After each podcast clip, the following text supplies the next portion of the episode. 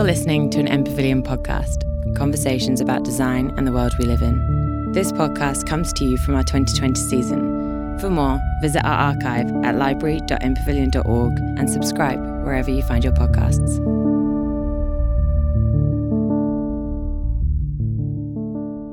Hey everyone, happy Friday and welcome to NAM 36. It is so, so nice to see you all in person and see that things are finally moving forward. So it looks like 2021 is the year.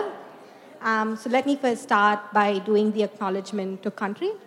Um, we acknowledge the Bunurong Bunurong and Wurundjeri Woiwurrung people of the Eastern Kulin Nation as the traditional custodians of the land on which we meet.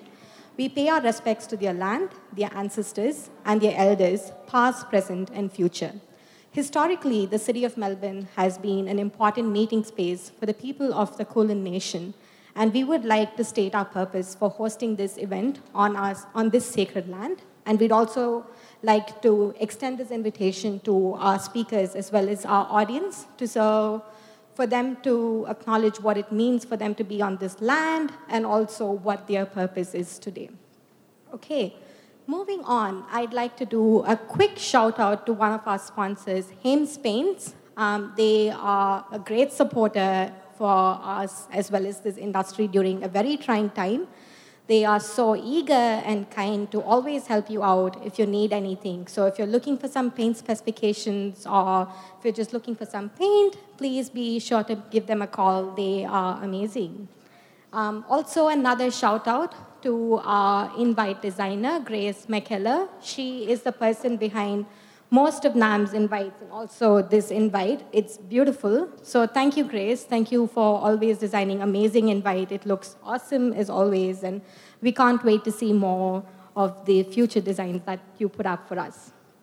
I'd also like to introduce our superstar NAM team, starting with myself, Akila Ravi. Then we have Dan Moore at the back, Nikita Bhopti, Daria Laikina, Merin Tiani, um, Kirsten Furcos, Anna Nguyen, Kataiba Alatafi, William Tran, and finally Nick Arthur. Thank you, everybody. Thank you for all the amazing work that you do and for constantly supporting and pulling up this event together and for having each other's back. We couldn't have done this without you. So thank you.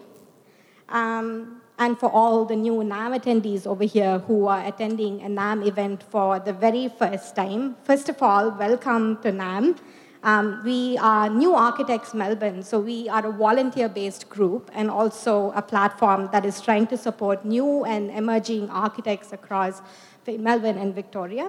So it was first started by the amazing Eugenia Tan in 2011 when she was working with Breathe Architecture at that time.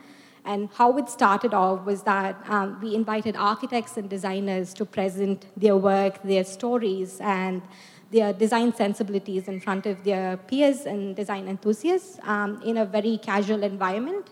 And ever since then, we've had some great creative professionals coming in and sharing their incredible work, and that's been our journey so far.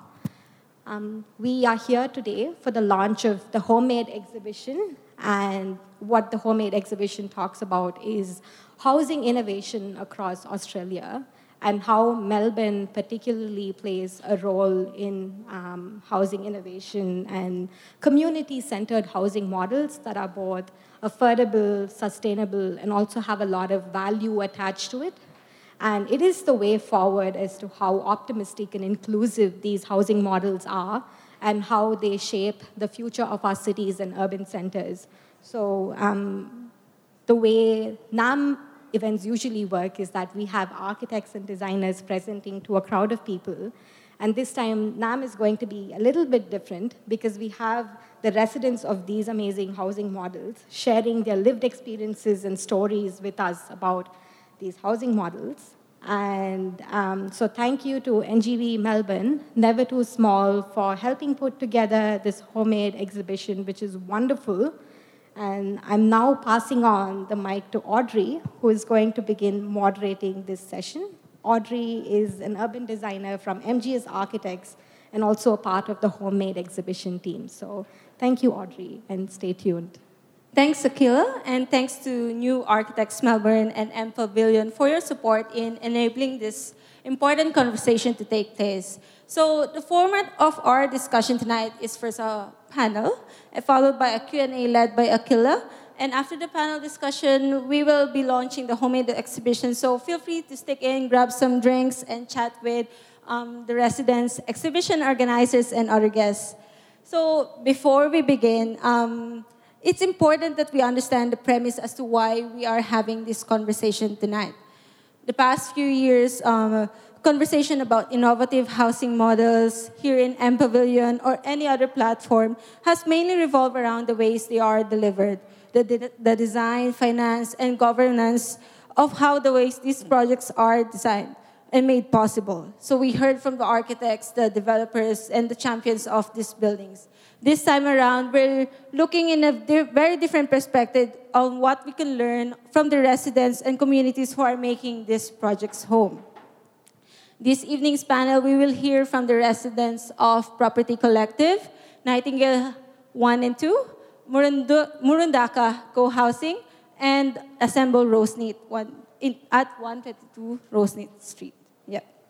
And the aim of this panel discussion is to reveal what happens when design intention encounters the complex realities of everyday life. What's the day-to-day -day living in this housing? How do the communities ensure responsibilities are shared and conflicts are resolved? And how do each resident make this their home? So, on to the conversation. Good evening, panelists. Um, I hope you're all feeling comfortable with your seats and think of this as a regular Friday evening conversation over, you know, dinner. Um, so we want to give everyone a chance to uh, to have time to speak in this panel. So make sure to make your answers as succinct as possible. But at the same time, feel free to ask each other questions because I guess this is the time for you to really get to know each other's model and to share. So as I introduce each one of you, it would be great if you could tell a little bit about yourself and briefly describe in one to two sentences the housing model you are in. Um, let's start with you, Eng.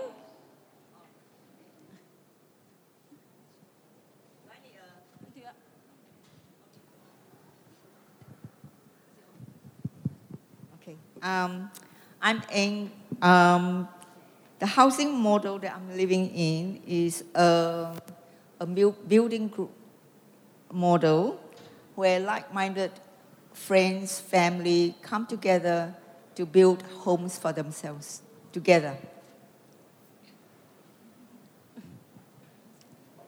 Thank you, eh? Um, Kate, you can quickly introduce um, Nightingale for both of you and Jen.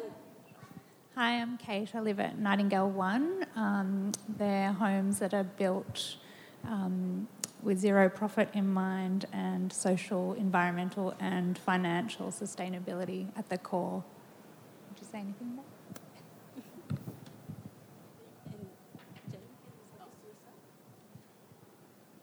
Um, is that Oh, yeah. Uh, so I'm at Nightingale 2, um, which is at Fairfield Station as opposed to Brunswick. Um, but, yeah. Hi, everyone. I'm Lisa, and I live in Murundaka Co-Housing, which is a um, development that's about 11 years old now, and it's a rental model and it's um, also a rental cooperative, but we'll talk more about that as we go on, no doubt. Hi everyone, my name's Carolyn. I live here, not in this room, but next to it actually, um, in Roseneath Street in, in Clifton Hill. It's an Assemble project, the first of uh, the Assemble projects. It's a traditional development, but it was co created by the community in the lead up to the sale day. So it's traditional, but most people bought into it for the community aspect. And the new projects that Assemble are developing are very much around rent to buy model, so a little bit different to the one that we live in at Roseneath Street. Yeah, thank you for that, um, Caroline. So l- let me start with the first question with you. So why did you move in and decide to um, choose assemble model?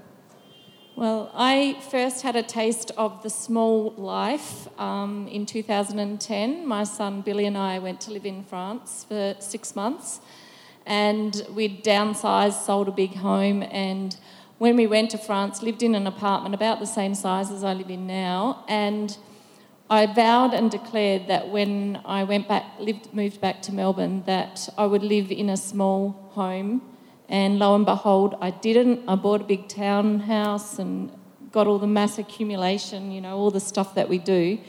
And then um, I ended up realizing that where I was living didn't have community. It was very much, um, I felt my footprint was way too big and I didn't want to have any, you know, so much debt. So I just decided to sell up and then I was staying with my friend Anne in Abbotsford and I was walking under the railway underpass near Dr. Morse, if everyone anyone knows that on Johnston Street, and I saw a poster for the Assemble project and it was like hand drawn caricatures of people and pets and green spaces and I've never seen an apartment advertised like that before and I just saw this poster and I stopped dead still and I said that is where I'm going to live and um, it happened.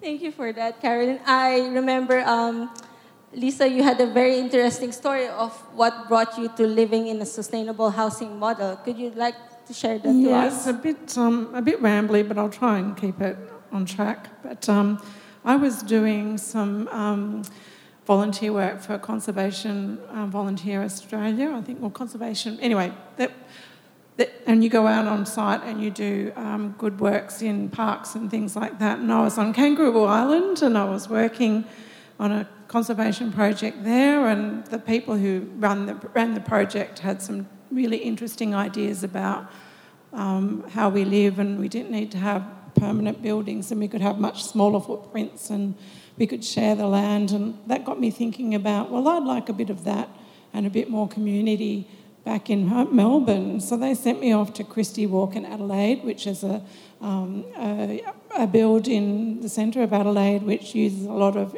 social and environmental aspects to the build. And I went, I'm sold on this model, but came home and thought, where's it happening in Melbourne? And I joined a local group called Urban Coup, which was a build um, and design to buy group. And I quickly realised I probably wouldn't have the cash for that. Um, and then this other model came along, which was a rental model, also based in the suburbs, and I signed up to join up for that, and and luckily was selected to go and live there because it, there was a few hurdles to coming into this model, which are to do with eligibility because it is a government-funded program. Yep. Thanks for that, um, Lisa. Because Murundaka is one of the like one of the few older cooperative housing projects that we know of at the moment for being there for the, the past decade or so. Now I'm really curious to hear about also, I think Eng, um, the housing model you are in in Property Collective started around 2011. Could you tell us as to why you decided to move in in the Property Collective? Okay. Um, I was going to downsize. I've got a was living in a quarter acre house, and all the children have moved out, so I felt that it's time for me to downsize.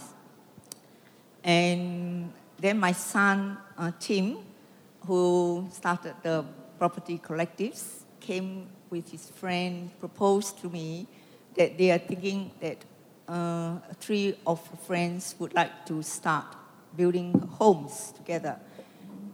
And I knew two of his friends because they were high school friends and they used to come visit my place. So I thought, well, why not? And so I um, was interested in the idea, and I wanted to support my son in his first project. And so it was, that's where I went in and very happy with it. Thank you. Thanks, Eng. Um, and if you are also aware, uh, the Property Collective is part of the exhibition along with Nightingale and assemble model. Um, now we'd like to hear from Nightingale 1 and 2. Um, Kate, would you like to share how you, uh, why did you decide to move into Nightingale? Because from our conversation before, you were living at the Commons, and you've decided, after six months of living there, you've decided to move into Nightingale 1. Um, sure. I, uh, my partner and I started renting at the Commons purely based on the way that it looked. Um, we didn't know anything about it. And after about six months, it was open as part of Open House Melbourne. And we went on a tour with the architect who also happened to live there, who we didn't even realise created the building. Um, and I went on one of the tours and came home and I said to Jace, I'm like, you've got to go on a tour. This building is amazing. like, it's got all these features. Um, um, and it sort of just encouraged us to live much more sustainably without even really trying or realizing what we were doing.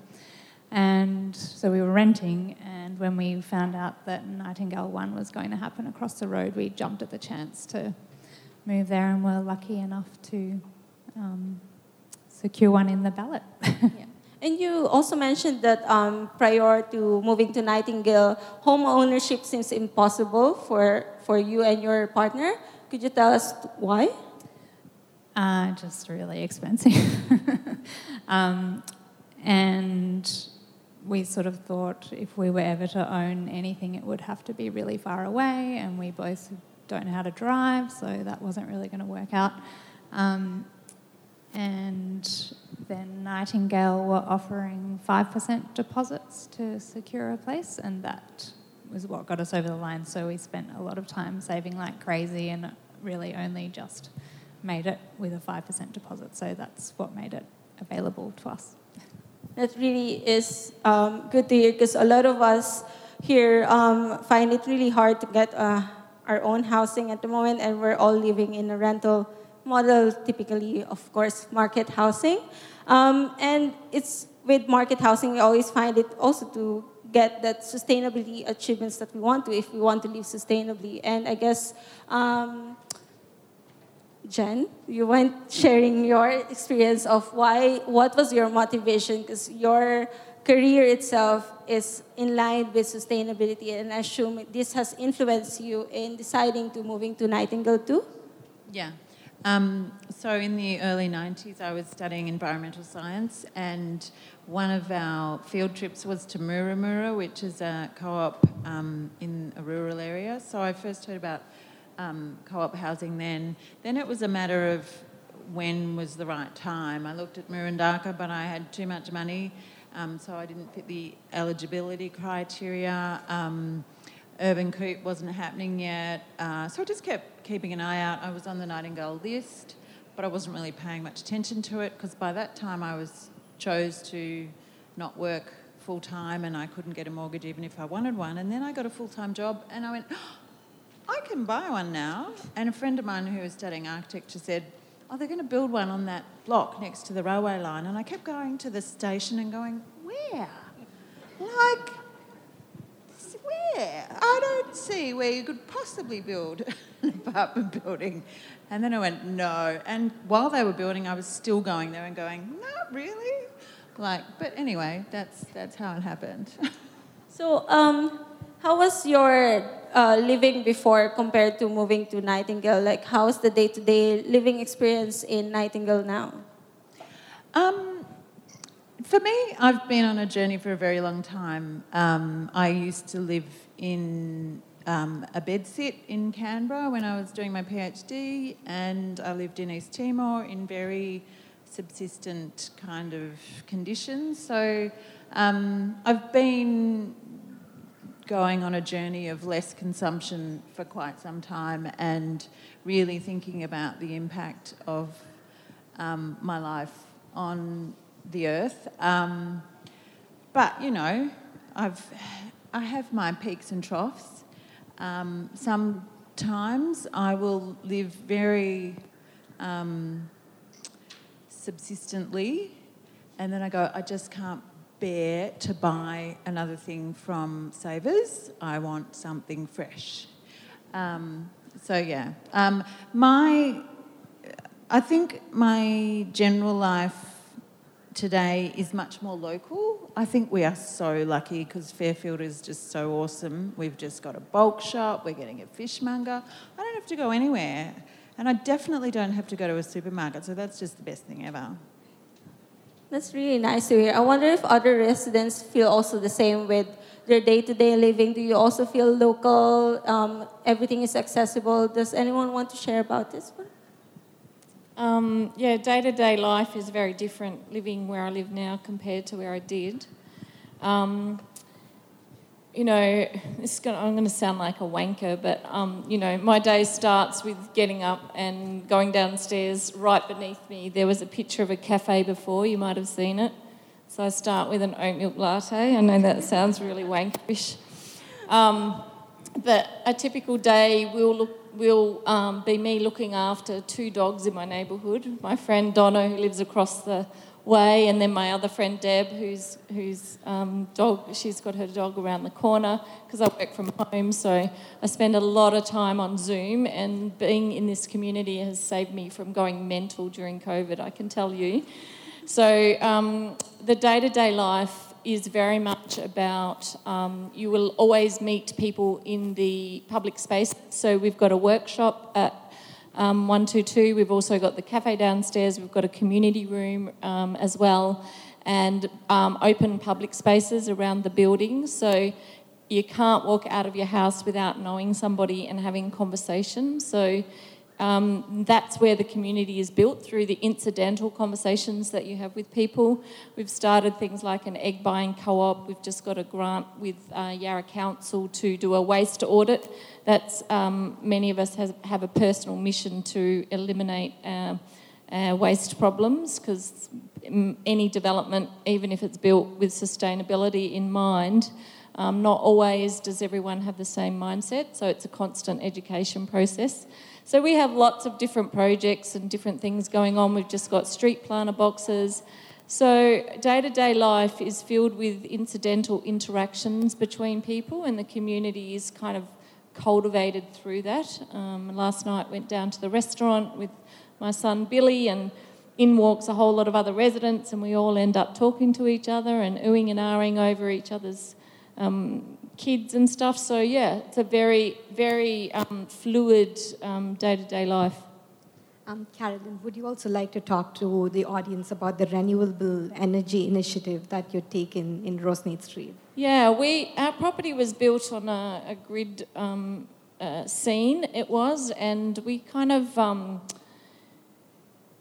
not everyone was on renewable energy, even though the common areas of our development are renewed by uh, solar panels and so on. Individual apartments weren't actually um, on renewable energy, so a small group of us decided to um, knock on everybody's door and ask ask them if they were actually on renewable energy. And we got little stickers and we put them on all the all the post boxes when anyone signed up, so we could kind of shame those that weren't on renewable energy into getting it.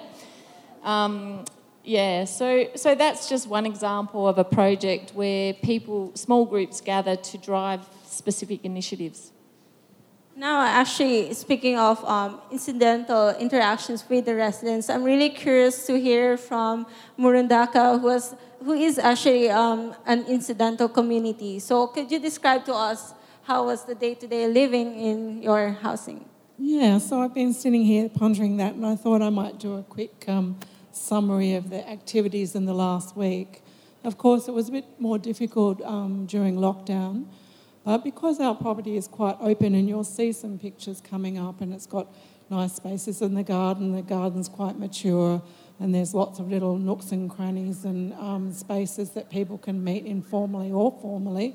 So on um, this weekend, we had our first shared common meal for the, for a year um, in our because we have a room that has lounge, kitchen, um, kids' corner, and we have another space upstairs, which is another separate space, and it's all in the one building in the middle of the site. Um, so we had a common meal, and then we had a workshop because some people are doing some um, communication about non-violent uh, methods of doing things. Then we had a clothes swap, and I got some blue suede shoes, which I really love. And then we had um, some, a couple of us hit significant birthdays, so we had a birthday cake. Um, then we've had lots of activity on site, people fixing up various projects. There's always a garden project going on. Um, another one, one of the young people's been employed to do some oil oiling of the decking um, to finish that off because we do that as a group project. But now people have come back out of um, they're a bit busier. We thought it would be politic to maybe encourage um, some workforce participation by employing a young person to finish that off. Um, so this weekend we'll probably have a whole bunch of other activities. There's always something going on. We have a lot of people come in and use our space from the outside, the local community as well. There's always people coming on. We're quite active in the local networks, the swap groups, the share groups, the take them a dinner group. You know, there's all sorts of those things going on all the time too. So it feels like we're really well held in that local community. Yeah. That's really um, lovely to hear uh, because you've built this committee over the past 10 years, and even if there's people moving out, there's still those people who've been there from the start that keeps the um, family together in that sense. Uh, now, I actually would like to hear from Eng because you are coming from a really sm- a much smaller group than all the other models here being with i think six to seven people correct me if i'm wrong could you tell us your experience living with um, your neighbors? Um, well, in, in our model, we do live independently, but at the same time, um, you can call upon your neighbor. You, you know that you're not alone or isolated because you have neighbors um, that you can call upon if you need assistance. Um, the, the, name, um, the other residents are young families, so and um, their interests might be a bit different because they are more family uh, orientated, um, have their their own life, but you you're able to interact with them if you need to, but you at the same time you have your own space, and. And for how long have you been living in this um, model of property collective? Um, in the first project in St. George's Road, been there for six, seven years. Yeah. Mm-hmm. Uh, it was since uh, 2014, and um, but I moved with Tim and his family to his second project, and uh, yeah, so our um, yeah, so it's a three so, generation living in his second project. So how has um, this changed over time? Were you still living with the same people before in the first model before you move into the second housing one? Um, no, there have been changes as um, their lives, um, their life changes and their demands uh, have changed. Uh, a few of them have sold and moved out. But the new tenants or new owners that have bought into the units, they have, have the same, they are like-minded, like us, and they um, have the same values, and and we established a good relationship and friendship um, with them. Yeah, and they like the model and the buildings. Yeah. And I'm really curious because um, you said that a lot of them have already sold out. I wonder if the case for Nightingale it's very different having your own um, what do you call it again the con- the covenant that you cannot sell unless you are part of the the group already. So I'm curious now, um, Kate and Jen, if you could one of you could share about this and how has your community changed over time? Um, yeah, so we signed a covenant that we can't, you can sell it, but you can't sell it for um, astronomical prices. It has to be equal to whatever the value of the suburb has gone up in. Does that make sense? um, and it also has to be offered to the Nightingale registered list before you can sell it on the open market. So, do you think um, having this covenant also um, enabled for people to be with the same group of community that they started with and not at the same time allow um, some people to have a sense of like community that stays there for them for a long time. So I'm really curious now with your experience and um, Jen, I think you could share something because Nightingale 2 just started a few years ago or like last year, if I'm not mistaken. Sorry, what did you want to ask? Yeah, so I would like to hear like, do you think um, at the moment it's still the same community that is running through here, and um, how how do you think it changed the past few years, or it's still the same? And what were the challenges that you think are you facing as a community? Wow, how long have you got? um, first of all, I just want to acknowledge my menopause brain, and I was using the wrong word before. I didn't mean subsistence. Did anyone pick that up? Thank no, you. What's the word I meant? Anyway. No, it wasn't necessarily sustainable. It was like conservative, less consumption. But yeah, I suppose you could call it sustainable, but I didn't mean sustainable. Anyway, whatever. Um, give me a nap. Um, what was the question? I'm just really curious, like how much has it changed oh, yeah. since you moved in? um, so even though we've only been around for 18 months, we've actually already had two changes. Um, a couple decided that they needed, well, they both actually decided that they wanted something bigger. I think, I think one of them bought, and then she got into a relationship, and so they both moved in, and they just went, it's way too small because they had a like a, a one bedroom, um, and so they decided to move out. Um, and yeah, I think it was the same um, for the other one. Yeah, so one rented and one sold. So there has been a little bit of a shift already. Yeah. In terms of, um, I know that um, someone from Nightingale One has moved out I mean, you you moved from Commons to Nightingale One, and I've got another friend who is moving from Nightingale One to Nightingale Anstey. So I think there is a bit of continuity from Nightingale to Nightingale. I'm done. I'm just going to stay here. I'm happy. Thanks. That's really good to hear because I now um, with Nightingale, like what you said, Nightingale 2 is just there for like the past 18 months and we have someone here who's been in Murundaka housing for the past 10 years. I believe there's been a lot of changes in the community. Could you share something that in particular that you think uh, a lot of us would be really good to, for us to hear?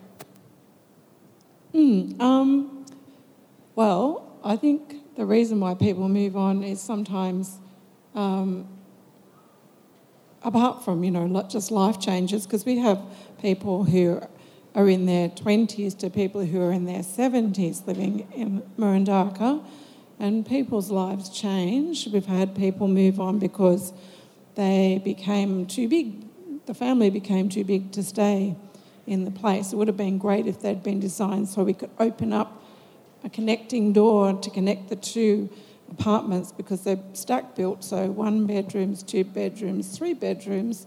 You could make, you know, a four or five bedroom by opening a few doors. That would have been a really good thing to have to do so people didn't have to move on. Also, too, it's um, our model's quite difficult to get in, but it's easy to leave because it is a rental model. So there's less um, incentive for you to stay if you suddenly get that fantastic job offer or or whatever else may happen in your life. It's a little bit easier to move on. Some people found that the act of being in community was very different from the re- what they thought it was to the reality, because it's almost like having a, a giant extended family, and there's going to be conflict, and there's going to be, as well as great times, there are going to be sticky times. So, um, and some people felt that that that's not their thing. Other people got fantastic chances to go off and do fantastic things in other places, so that's why they moved on. Um, what can I say? The originals have stayed there. I mean, why? I can't speak for them, but I really believe that it's given me a lot more than it's um, the out, the out, input that I've put in. I've got a lot more out, and and until that balance changes, i will I'll stay there for as long as possible. But you know, it does have challenges. I'm not denying that. It is difficult because we're we are trying to focus on the collective rather than the the individual, and in our society, it's the reverse. So we're trying to foster that a lot more. And sometimes that does um, take a bit of sacrifice in what you choose to do outside of being in this communal space.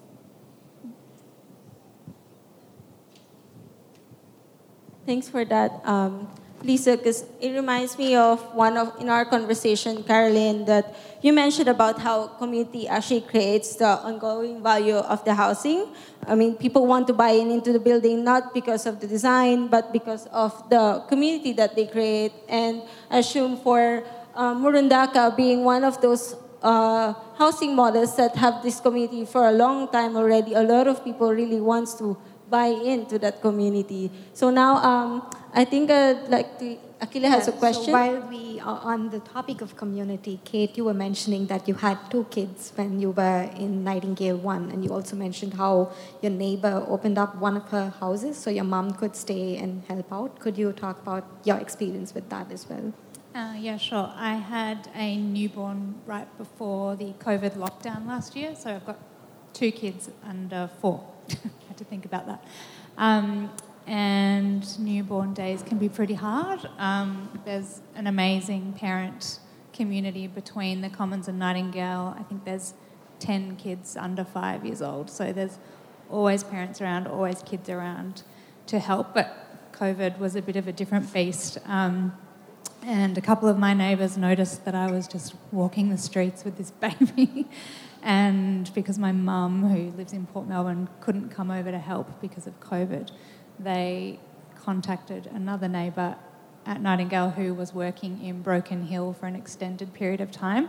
Contacted her and asked her if my mum could come and stay in her apartment. Um, which was totally fine. So my mum moved in the next day and had never even met this woman before. So stayed in her apartment for three months to help me out with those early newborn days, which was yeah, it was amazing.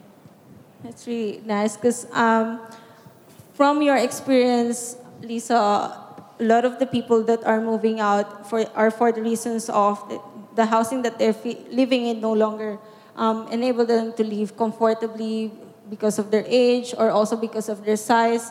And we hear from um, Kate's experience in Nightingale, where a random neighbor, um, even if she's not directly in contact with her, allowed her to um, rent, uh, let her mom stay actually in that place, which is very, very interesting to hear because a lot of these housing models, um, they have a lot of these shared spaces. And I'm really curious if uh, any one of you could share also your experience of whether this kind of housing or the housing you're in allows intergenerational living, like for multi three generations like what um, Eng has experienced. Would you like to share, Carolyn? Yeah, we've got um, two townhouses with three generations um, living in them.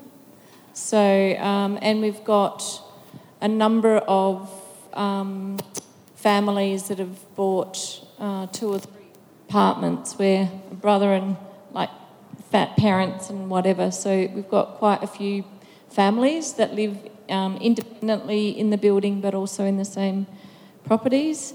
Um, it's really lovely to, it's not Australian culture to actually live um, in multi generations, and I think we can um, definitely embrace thinking more holistically about the way we live and having multi generations living together in the same dwellings.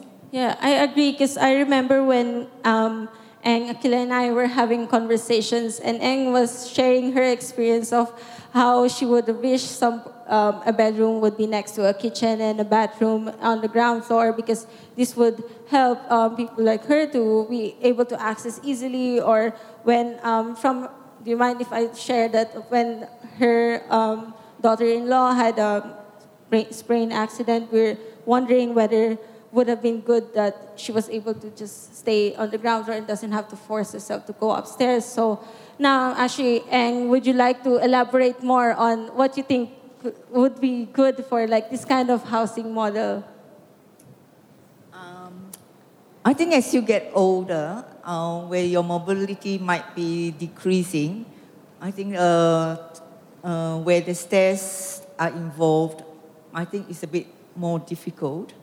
Um, for me, in my future to look, uh, to look for my future, I have asked my son that I probably should look into uh, apartments where I don't have uh, two flights of stairs to go. Um, the, the, the, house, the townhouses uh, at the moment we, we've been living, um, the, the living area kitchen is on the first floor and the bedrooms are on the, uh, on the ground floor. So if uh, I'm not able to go up or uh, to climb the stairs, um, then I would have to, I will have a problem, I think. so, um, and there's no space to put a lift in it. So I think that if you are, as you get older, I think you need, your needs will be changed. Your, your demands would have to be changed. Um, and apartments will be, for me, would be more suitable. Yeah. The, I just wanted to say, um, as well as reframing the idea of intergenerations living together, we need to rethink what family is. We live in a globally distanced world. I don't have, other than my son, none of my family live in Melbourne. And more and more people are single. Two million people live alone in Australia. And so we need to rethink about how we can support each other, live independently but codependently and interdependently at the same time. So last um, this week, as an example, one of the la- single ladies, even one of the women who lives on her own, actually um, was in hospital this week. She had an operation, and she was able to count on four other women to pick her up, take her to the hospital um, get her home. Everyone's been feeding, um, dropping off soup every day. That is family. We've got to reframe what the notion of family is um, in this globally kind of digitally disconnected world. So, um, you know, the idea of, of living in a community like we're fortunate enough to live in is really important. And it is a lot of women, um, hence five women here, and all the pictures have got women. So, you know, for security reasons as well, you know, we've, we've, that's a really important part as well, security. Thanks for that. Because um, the idea, like what you said before, uh, when you move into Assemble, you found a family from the community that you're living in. And I think it's a really nice um, thought for everyone that once someone comes into this housing model, it's not just pitching in to be in this housing model, but rather investing also to the people that you're going to be living with for a long run. Um, Jen, you would want to add on that? Yeah, I wanted to talk about diversity in community, and one of the ways that Nightingale um, encourages that is by having a ballot system when a when a um, when a property is opened up for balloting, the first, well, I suppose it depends on how many units there are, but the first four ballots in our building were allocated to people who were either um, a key service worker, uh, had disability, or were Aboriginal. So it's trying to encourage um, diversity in the building. So we have um, a few of uh, a few people that fitted um, that first ballot system. Um, and we also have um, a woman, sorry, a couple who bought one of the properties, bought a second one and handed it over to social housing. So we have um, an elderly um, disabled woman um, from Afghanistan who doesn't speak English. So, um, but we all, like, everyone knows everyone in our building because we were getting together before we moved in for about 18 months and having dinners and catching up and getting to know each other. Um, yeah, so we have a very close community and we all communicate on Slack. Have you got a celery? Um, have you got a can of. I've, I've run out of milk and I'm in the middle of a recipe. Um, and you can just, you know, get anything you need, whether it be hospital pickups or, yeah, everything. So I was just going to feed into that. Um, how does the movement of people in and out work, and also we do have the average age in our co-op is probably, you know, going northwards of 50. Um, even though we do have young people moving in as well, and we've got a lot of young kids. And I'll say a couple of things about that. When the children move in, they form an instant tribe and they just get it and love it. It's very good for their um, social needs and also, too, because they have people from all different walks of life, ages and stages that they can get to know as well in a safe environment. I um, originally moved into a one bedder on the first floor. After a little while, I gained a partner. We had a chance to move down to the ground floor, which suits us as we're getting older. The lifts only go to the first floor, and um, we've got a, a second floor as well, which makes it difficult because if you're an older person or have a disability, you actually can't access the top level apartments. Um, so, all of those things have to be factored in when you're thinking about how you're um, servicing the people who live there or how they're going to live there.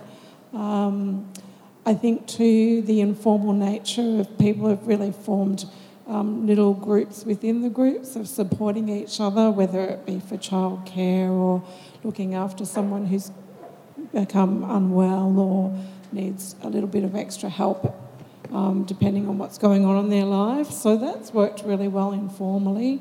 We also have three guest rooms, so family members, because our apartments are small, can come and stay, and we have people staying there for quite a while sometimes. We can each allocate, we allocate a special amount of um, free time, and we also um, allow people to have people stay longer depending on circumstances. So it's been a really fluid um, relationship with using those extra spaces and in relationship with each other. So it's been good.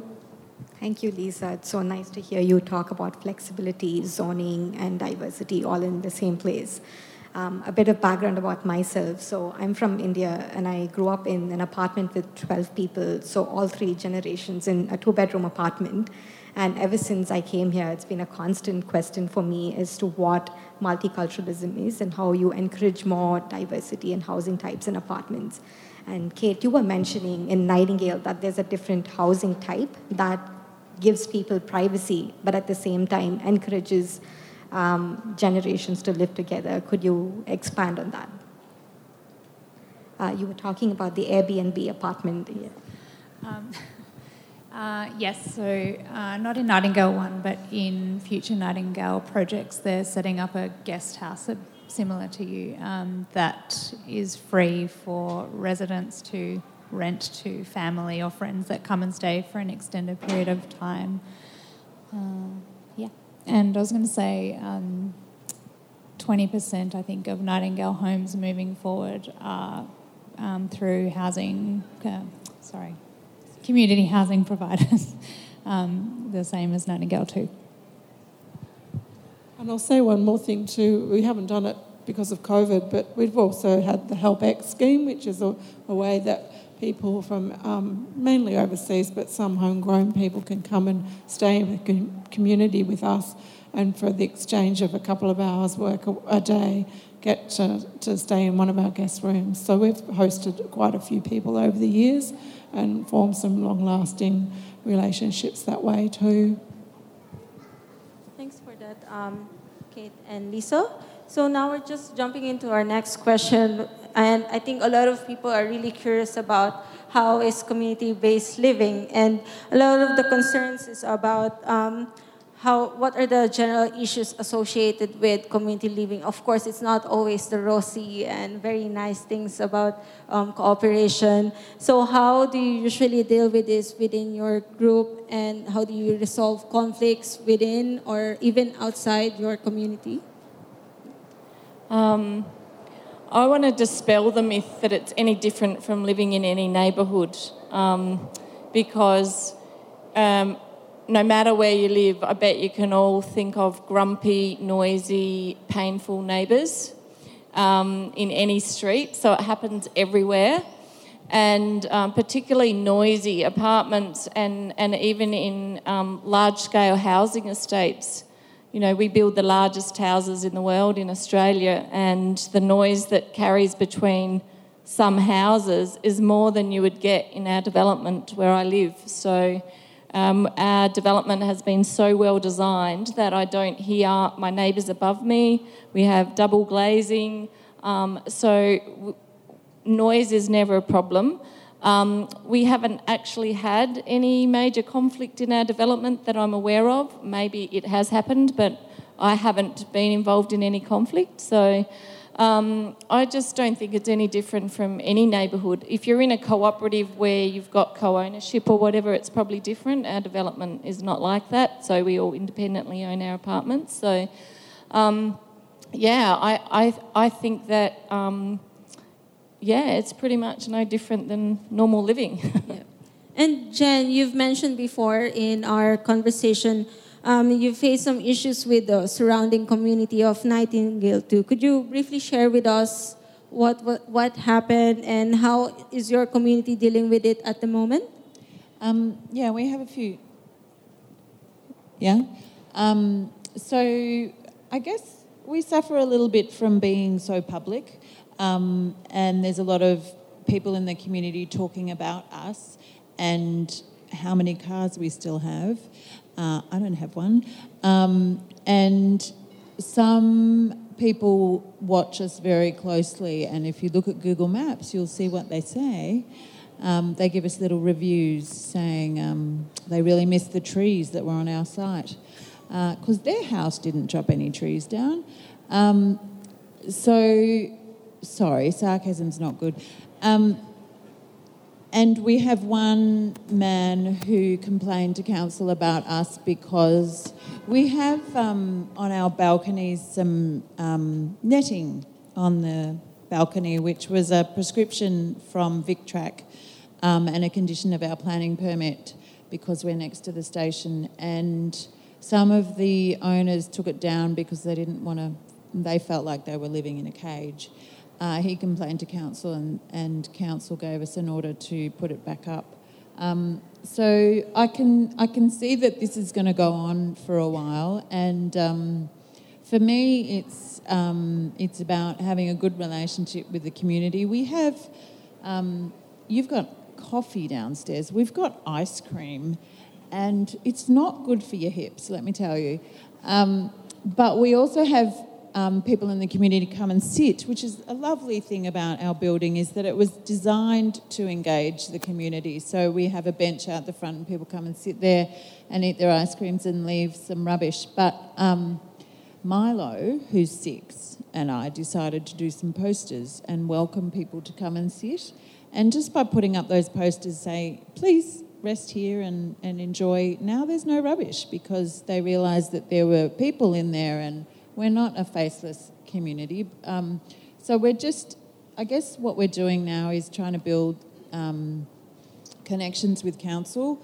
Um, and I had the sustainable transport com- officer come over today, and you know we're just we're just working with we've got members, and this is not related, but we also have members on the Fairfield Stationers um, group, which does the garden around the station and stuff. So, you know, I mean, we're obviously open to engaging with the community, but at the moment it just feels like there's a bit of perception out there about who we are and and and we've let them down because we weren't the archetypal people that they thought were getting mm. Nightingale housing. Yeah, I remember um, the time that you mentioned that um, they expect you to be sustainable angels overnight, and I guess that's uh, just busting the myth about people who are also living in this model. It's a learning, in, uh, it's a work in progress to live sustainably, and it's not just something that happens once you move in into this housing model, but it's something that also um, for us,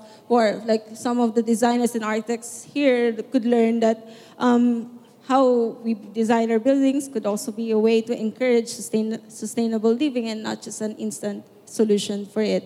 And um, now I'd like to hear from Lisa, who's uh, I assume you've you have um, in your community have set better ways of settling conflicts and have managed it already over the years. Could you tell us more about it and how is it so far at the moment? Sure. I did mention before that we've got a group looking at um, non-violent communication a few of us are doing a local sponsored, locally sponsored um, workshop series at the moment on advanced facilitation skills through a transition group. That will be really valuable because as we skill up, members leave and then we have to skill up again. So we always want our meetings and things to be better and to be safe so that, you know, we, when we do have conflict, we can talk about it and we're not too scared to sort of um, safely hold those conversations because everything is a negotiation. Life is a negotiation. So we want to make sure we've got the right skills and a, and a confidence to have those conversations. And if it's an interpersonal conflict, we've got a process. If it's a, a conflict between two parties, that we've got a pro- process. If it's a conflict that the whole community feels is an issue, we'll workshop it and figure out a solution we'll do policies, we'll work on um, uh, creating change within buildings. For example, we put in some solar power panels. The next stage is we'll put in some batteries. So we're always working on making us more livable as well, not just the physical space, but the social space. Um, we're having a current conversation about how our group works because we've got a series of working groups that get together and talk about the various roles and activities that happen in various spaces and how we manage those and how we can do it better and we're, we're more equitable in sharing the load. That's an ongoing conversation as well. As to outside influences, um, I'm the go to person for the council at the moment. So when we do have neighbours that feel a bit threatened by us, the council usually rings me and I, you know, spend a bit of time talking to people talking through the issues. I would love to have better relationships with our most immediate neighbours, but um, we've got to find a way of engaging them so they feel safe to come and talk to us.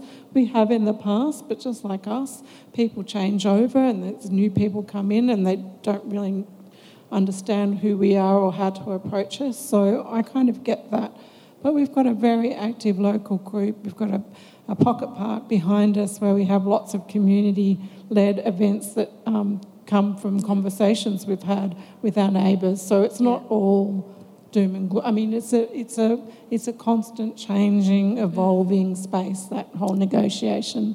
Yeah, thing. and you mentioned also that you do public programs for people to be aware of the housing model that you're in. And I, in some way this makes it more accessible so for your neighbors to get to know who are we living next door with.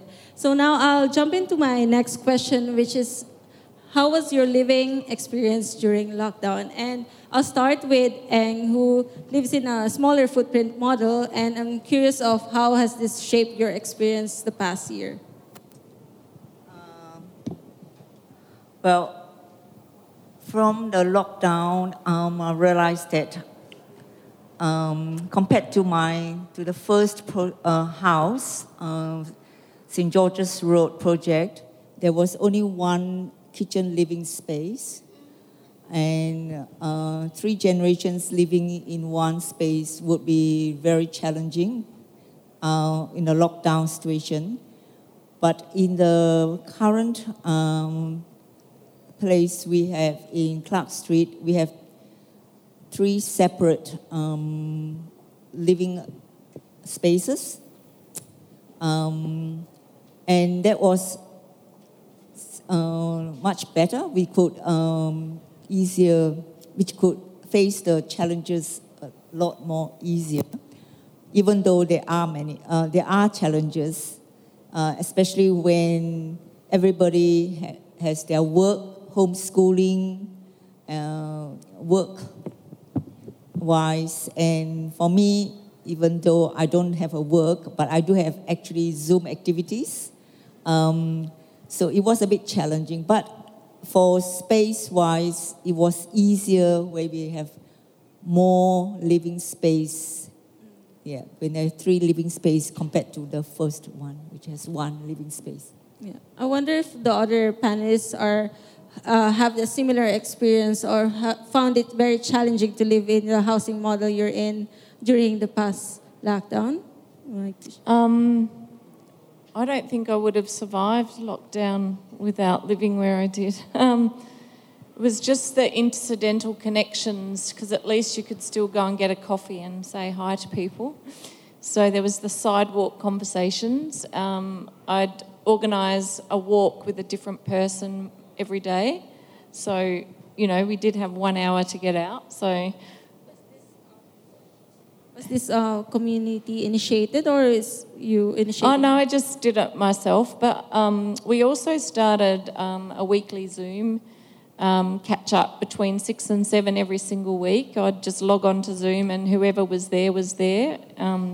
So sometimes we'd have half a dozen people, and other times we'd have 20 people, and sometimes we'd get guest speakers. And that, that was good because it formed a foundation of um, community from which we developed a few of the projects and, and things that we're working on. So, yeah, it was, and fortunately, we're very close to the Yarra River, so we could get out in nature, which was really um, important. So, yeah, we, it, it, was, it was wonderful to have the community during lockdown. Mm. And I think, um, Kate, you would speak the same um, experience with how you enjoyed having the being in lockdown with the parent community and the, all the um, how you've turned your garages and rooftop into community spaces. So you'd like to share about that? Yeah, sure. Um, during lockdown, when the playgrounds were closed and the childcare centres um, were closed, it was pretty tough. Um, but we had the rooftop space. We turned a couple of the vegetable plots into, you know, digger spaces for the kids to use trucks and stuff like that. And we also turned our garage bike parking area into the place to ride a bike, which was sort of depressing but kind of cool at the same time. Um, we put on little discos for the kids down there and yeah, let them ride and scoot around because we were only allowed outside for an hour a day. It's really nice to hear. Um, it's actually in one of the photos and the slides where you see um, some kids on a box in a garage, and I think it's your kids' gate. Yeah. And I wonder, um, Jed, would you like to share of your experience living in um, Nightingale 2? Was it any if any different because of the kind of people um, living with? I think, like Assemble, um, I wouldn't have we were in the best place to be for lockdown. Um, it was really nice when, you know, everyone remembers that first lockdown quite fondly um, when we baked and shared stuff, and everyone was running around going, Here, have some bread. You know, here, have some muffins. Um, but then, you know, the second one was shite. And, but I'm a single mum, and upstairs um, is another single mum, and we were a bubble. We just you know, I'm sorry, shh, don't tell anyone. We were a bubble way before they decided there were bubbles. Um, but yeah, that worked for us. So yeah, um, but we were doing that already. So it was like, well, we're already family, so we'll just keep doing that. We share meals and, um, you know, help each other out all the time. Yeah. Yeah, we had the bubble thing going way before it became a thing too. Um, it was natural. We've got um, six single people, yeah. or more actually at the time. So yeah, it worked. Yeah. And um, Lisa, because your experience in lockdown is different because you you live in a cooperative housing model and you follow the guidelines under um, the government. So how did you manage in your like how did your community manage the use of a lot of your shared spaces? Well, they were locked, basically. So people would occasionally go in there and do solo activities, and we just let that happen. Um, one of the good things we did do is we had a, in the beginning of the first lockdown, we had a giant cook up. so when people were feeling a bit stressed, we had a whole series of frozen meals that people could um, help themselves to if they were feeling a bit you know, over their own cooking, which was lovely to be able to share. We did a lot of stuff on Zoom, but I found Zoom a bit, um, what, what's the word? A bit, uh, yeah, just uh, not Zoom again. So a lot of um, incidental things happened with people would just come out to the landings because we've got quite wide landings and have incidental um, chat parties for half an hour and then disappear back into our houses. Um, the kids obviously were allowed, well, we just said, look, they can have the run of the garden. People could go into the garden and be spaced out enough because it's a big enough space. but we did find that people were struggling, so it was good that the bubble thing happened because I think the mental health thing didn't really kick in um, the thought about it until way in, into the second lockdown, um, and people were starting to say in, in the wider community, oh, what about people's mental health? Well, yeah, um, it's not a, a no-brainer. But we had a, a, areas that had to stay open, so we had made sure we had all the signage and the sanitizer and the cleaning schedule because we have a shared laundry um, and, and a few other shared areas like the bike shed. And, um, you know, we were pretty vigilant, I think, more vigilant than you would be in a normal kind of complex because we're also our own landlords. Yeah. And I'm just, just curious because this lockdown, whether it really brought the community even stronger. Um, I wonder if any one of you could attest to this. Yes.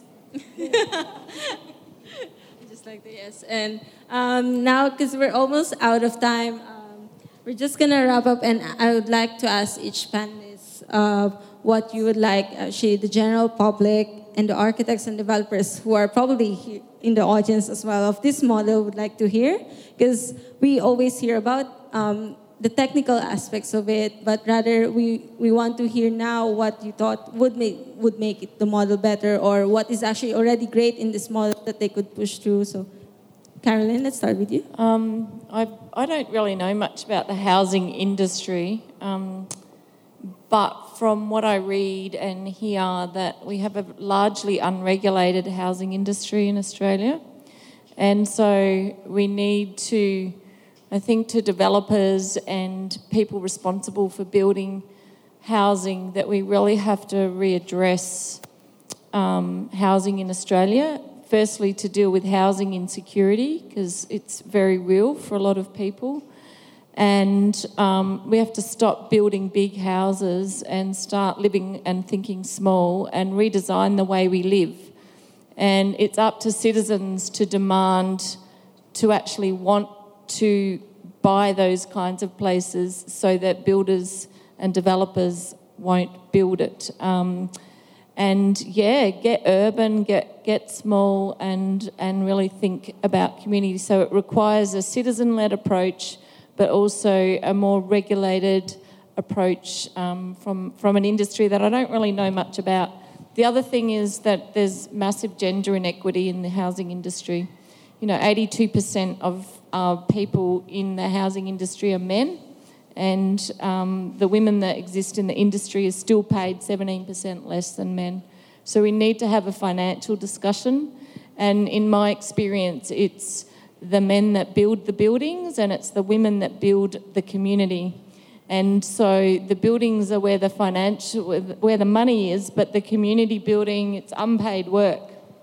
And so we need to have a really big conversation about how we build communities in our housing, a different conversation. Really nice to hear.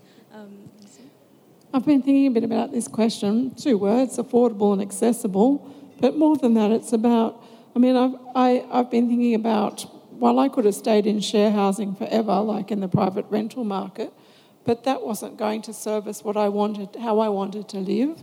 And I didn't want to have to make a choice between affording somewhere that was not where I wanted to live and being made to feel like a second class citizen because I had to choose the, the place over the, over the amenity, if that makes sense. So, having come from a lifetime of rental where some of the, the, um, the accommodation has been pretty shitty, basically, to actually live in something that I'm proud to live in and I'm really happy and privileged and all the rest of it.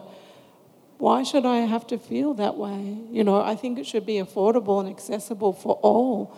And why we don't do more of this, I just don't really understand. We should be doing it a lot more. And um, how about you, Jen? Um, I think the one thing that I would say is heat recovery ventilation. Sorry, I've got mould and it's really yuck. Um, and the ventilation is an issue. So please um, check out the European standards and maybe work towards them instead of what we have in Australia because the building code is not going to change anytime soon. I expect it will change eventually, but our standards need to lift in terms of ventilation. So, if any architects out there, please don't design small buildings that are that are um, airtight without sorting out the ventilation issue. Um, and I just wanted to say, a couple of slides ago, there were four blokes and lots of wine bottles there. Um, they were um, watching the diggers on the railway line. oh.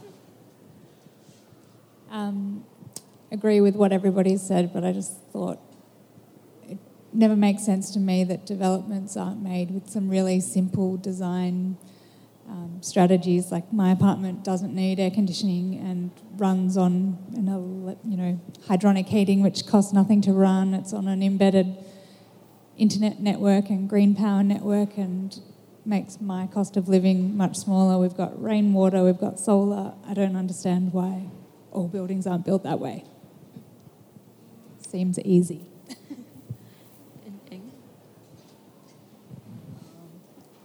well, um, for me, the importance is uh, is close to public transport, and um, yeah, so that we don't have to drive.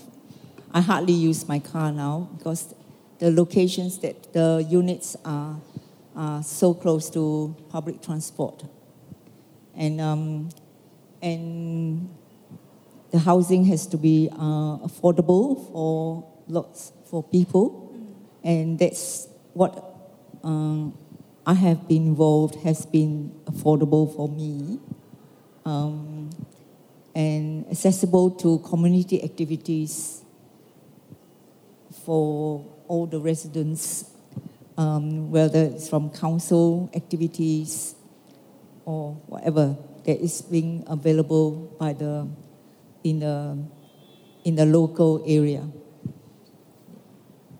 Thank you, Eng. Um, so now we'll open up this stage for the audience to ask questions. For any one of you who has burning question, for the panelists, hear from the residents their thoughts, like um, how Jen shared her problem with uh, mold. Um, this is now your chance to ask. Akila?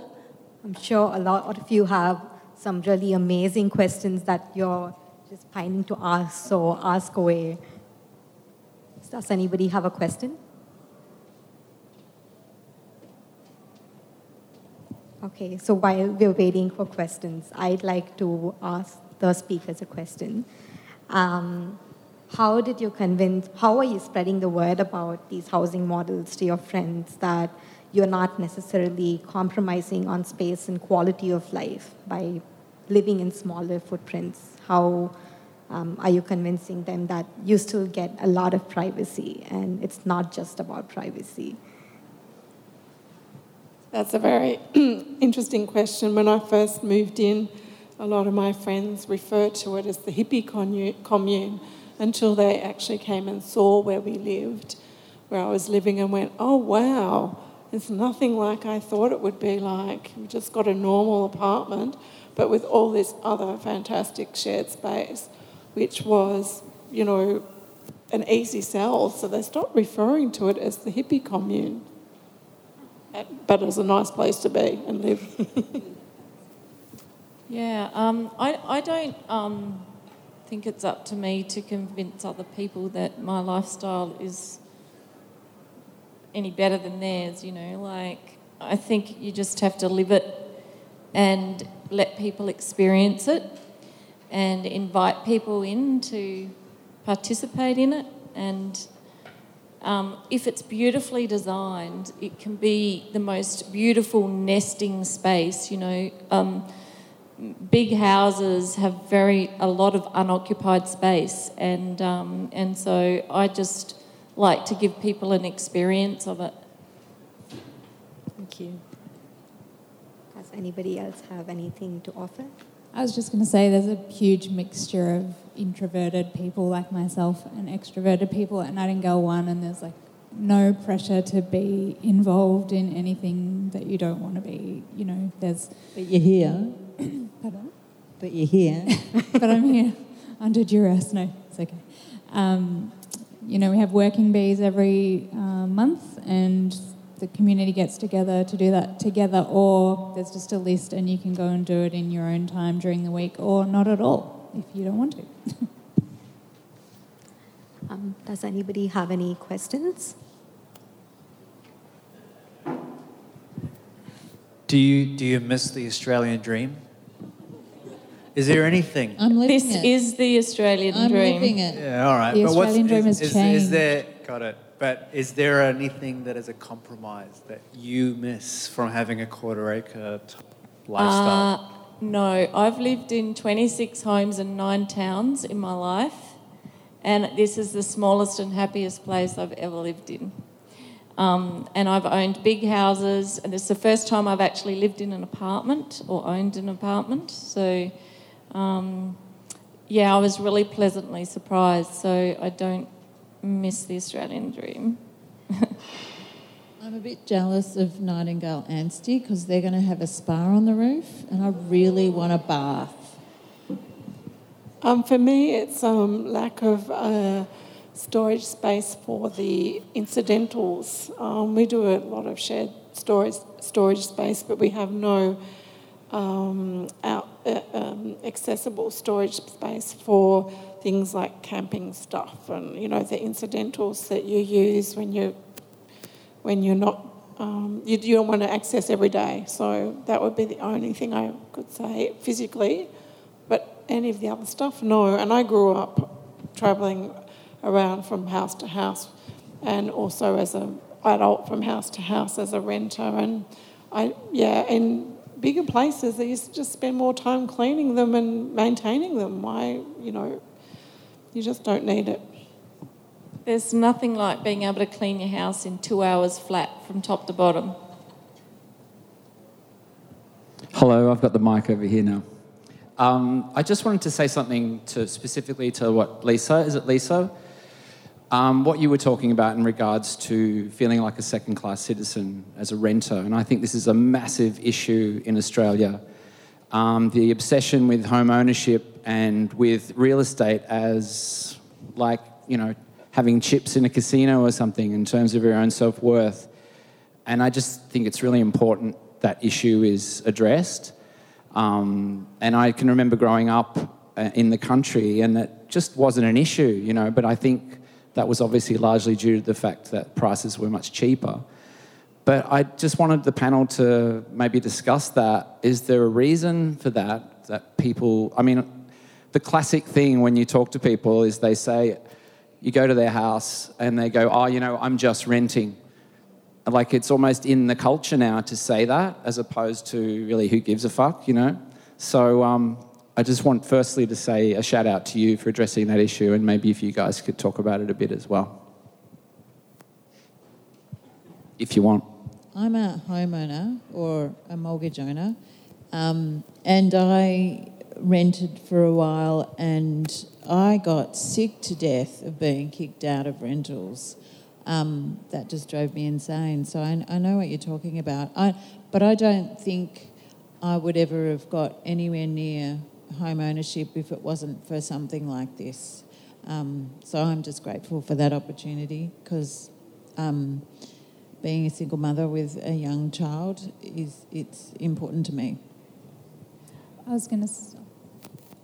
I was just going to say, like, the insecurity is because our rental model is you, you rent for six months, a year, and then you have to go and find somewhere else, and it's expensive to keep moving. And other countries have, you know, 99 year rentals and, and long term rentals, and home ownership doesn't seem, from my perspective, doesn't seem to be the issue that Australia has created. Um, churn and burn um, kind of rental model, which which creates incredible housing insecurity and a stigma attached to it. So I hear what you say. Um, it's it's it's something that needs to be addressed. We all, um, you know, having a home is bottom of Maslow's hierarchy of needs, right?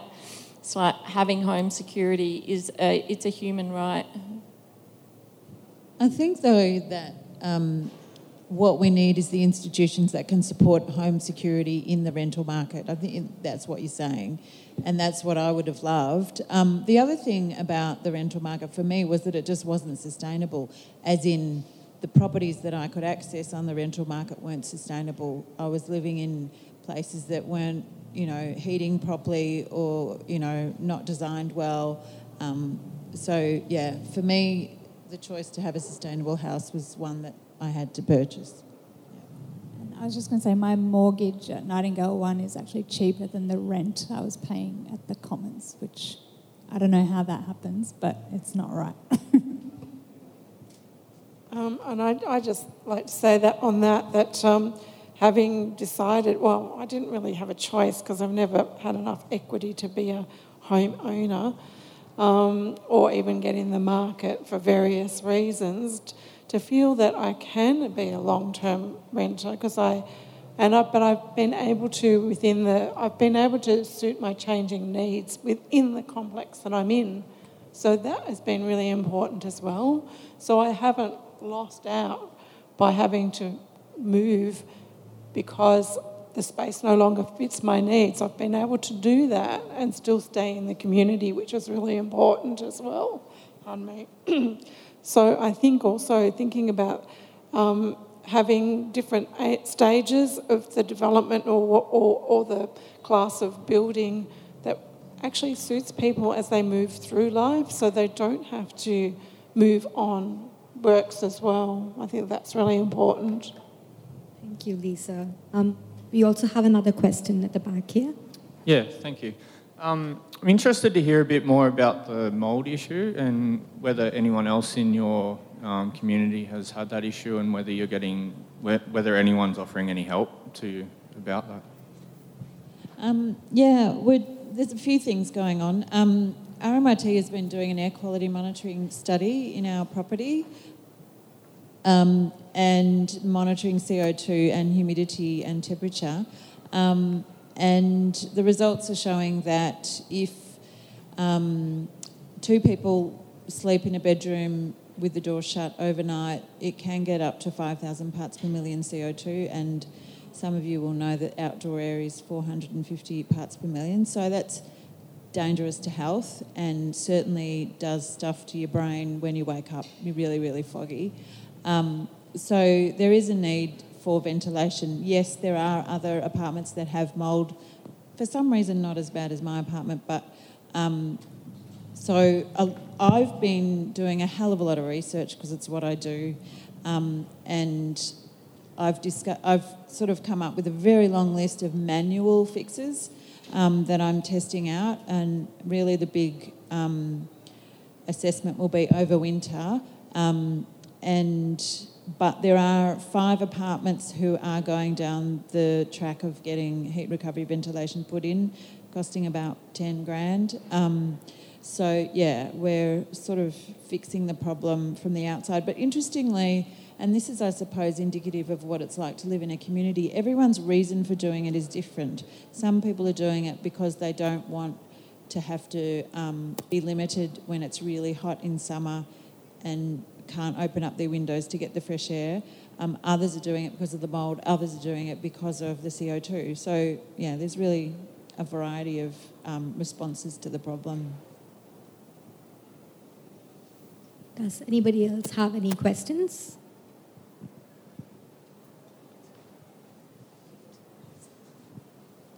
Uh, thank you very much. Thank you for being here and sharing your stories. That's you know really I appreciate hearing from you and we kind of already feel part of you know, your community per se. Uh, I guess the topic of my question is more about appropriation. Uh, so you basically move in these buildings, and I wouldn't expect that you were part of the design process. So I'm really wondering, you know, at what point this was your home? You know, what happened? What event really made it your home, And what did you make to actually, um, you know, make it your own? If there were uh, any change that you make to the building or anything that you know you, you really wanted to do for it to feel more like the place where you wanted to spend, you know, hopefully uh, many years forward. Was the question um, what changes we would make structurally or design wise? Uh, mostly, you know, like it's just that buildings are bare structures, and you know, you move in and you make it really your own, and you know, obviously this idea of community, which is there. Mm-hmm. But uh, yeah, what? Sorry, uh, what would you do to actually?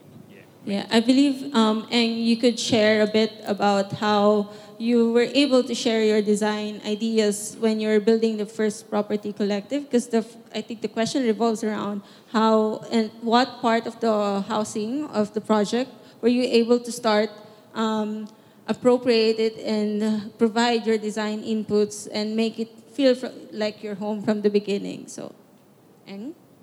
I couldn't get his question, but I'll tell you. Um, in in the building group, in property collectives, um, once the uh, group comes in together, you have an input in every stage from beginning to the end. Um, the design, uh, the appliances, what, so, or any problems that, um, any issues that matters to you, uh, law, you would, uh, you can have an input to it, and all the issues would be dealt with in the meetings. There are regular meetings from the start to the end.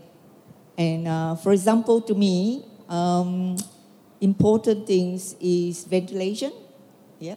And I wanted that, um, especially when there's a cool change, I want the air to come cool the room. So I wanted some, um, um, what do you call it? The top part uh, louvers. Yes, right, louvers. Uh, and that was done.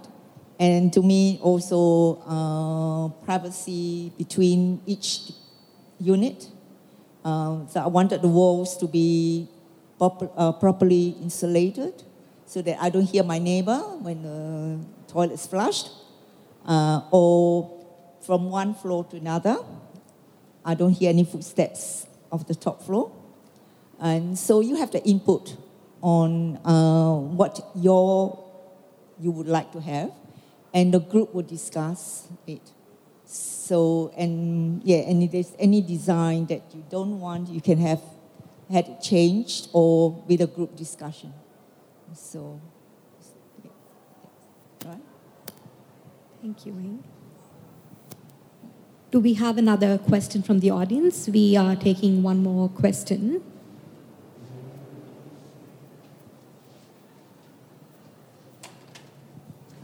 Thank you. Uh, thanks very much for all of your insights into your communities. It's very exciting when you're thinking about where you want to put yourself.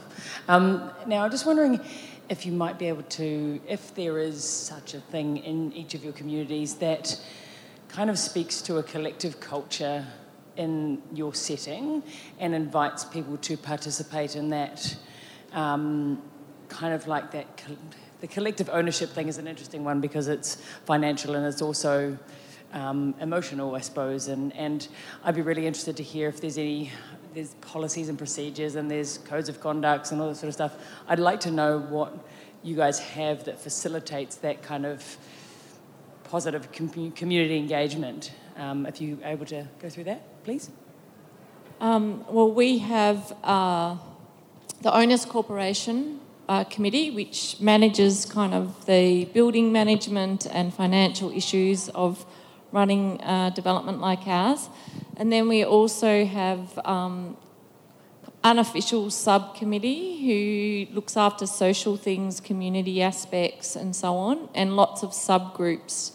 So I think the culture is created through lots of individual groups who have shared interests, and then it's kind of like you can't describe culture, you know, it's just something that bubbles up. And uh, yeah, so subgroups working on various projects and initiatives and ideas together are, kind of forming the culture. So um, we don't have values and a vision and a mission and a purpose statement or any of that stuff. Um, and one, you know, if I would, if I could do anything, I think it'd be cool to have like a manifesto or something like that that we could, we could kind of um, point to when conflict arises or if we want to deal with um, decisions, make decisions about things. So, uh, yeah, so we don't have any kind of, we're not a corporation who try to create the culture that everyone wants to be a part of, and that's the difference between community and business, I guess, is that you can't set goals, objectives, and you know missions and visions and all of those things because people don't really want to opt into that stuff. So I've got a bit, bit of a different take on that. Because we're both landlord and tenant, um, we're not using those words anymore, but I'll continue with them. Plus, we're a community, plus, we do our own maintenance and all that that entails, um, plus project work. There's different levels of um, formality and informality. So, if you're talking about what's the glue, the easiest way to get people together talking and and and um, intermingling is to have a common meal. So we've got a purpose-built space for that. Uh, so it's getting a group of people together, cooking together, inviting the rest of the community who all sit down and talk while we're eating over um, a shared meal. So that's one really surefire way, but it's also about having expectations that people will come to a work garden working bee if they're available, also to do um, projects that they might have an interest in or put their hand up to do learn a new skill so they can take on some of the finance work or the rental arrears or whatever it might be. So, um, and we do have a mission statement and a vision statement and all those things as well.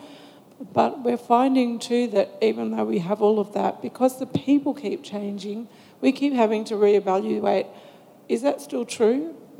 Have we moved on? Do we need to change this? So um, I think that's the only thing I'm certain of is change. Basically, it's a moving feast, and yeah. Thank you, Lisa. Hello, That's Miss wonderful. Good Karma. Um, this is Jen. Oh, sorry. we met. Um, but um, what I wanted to talk about was the idea that we were sharing stuff, um, which we had early on, and we wrote this really big long list of everything that we were happy to share with everyone else so that everyone knew what we had. But actually, it hasn't really gone anywhere. More often than not, on our Slack channel, where we've got hashtag sharing, you just go, Has anyone got a tent I can borrow for the weekend? Has anyone got um, a um, pizza cutter or you know whatever whatever you need you just put it out there and it comes back. I need a lemon i need you know whatever. Um, so we share lots of stuff. We're always sharing including houses. Um, yeah if somebody goes away oh like i'm going away for easter. Does anyone want a bed?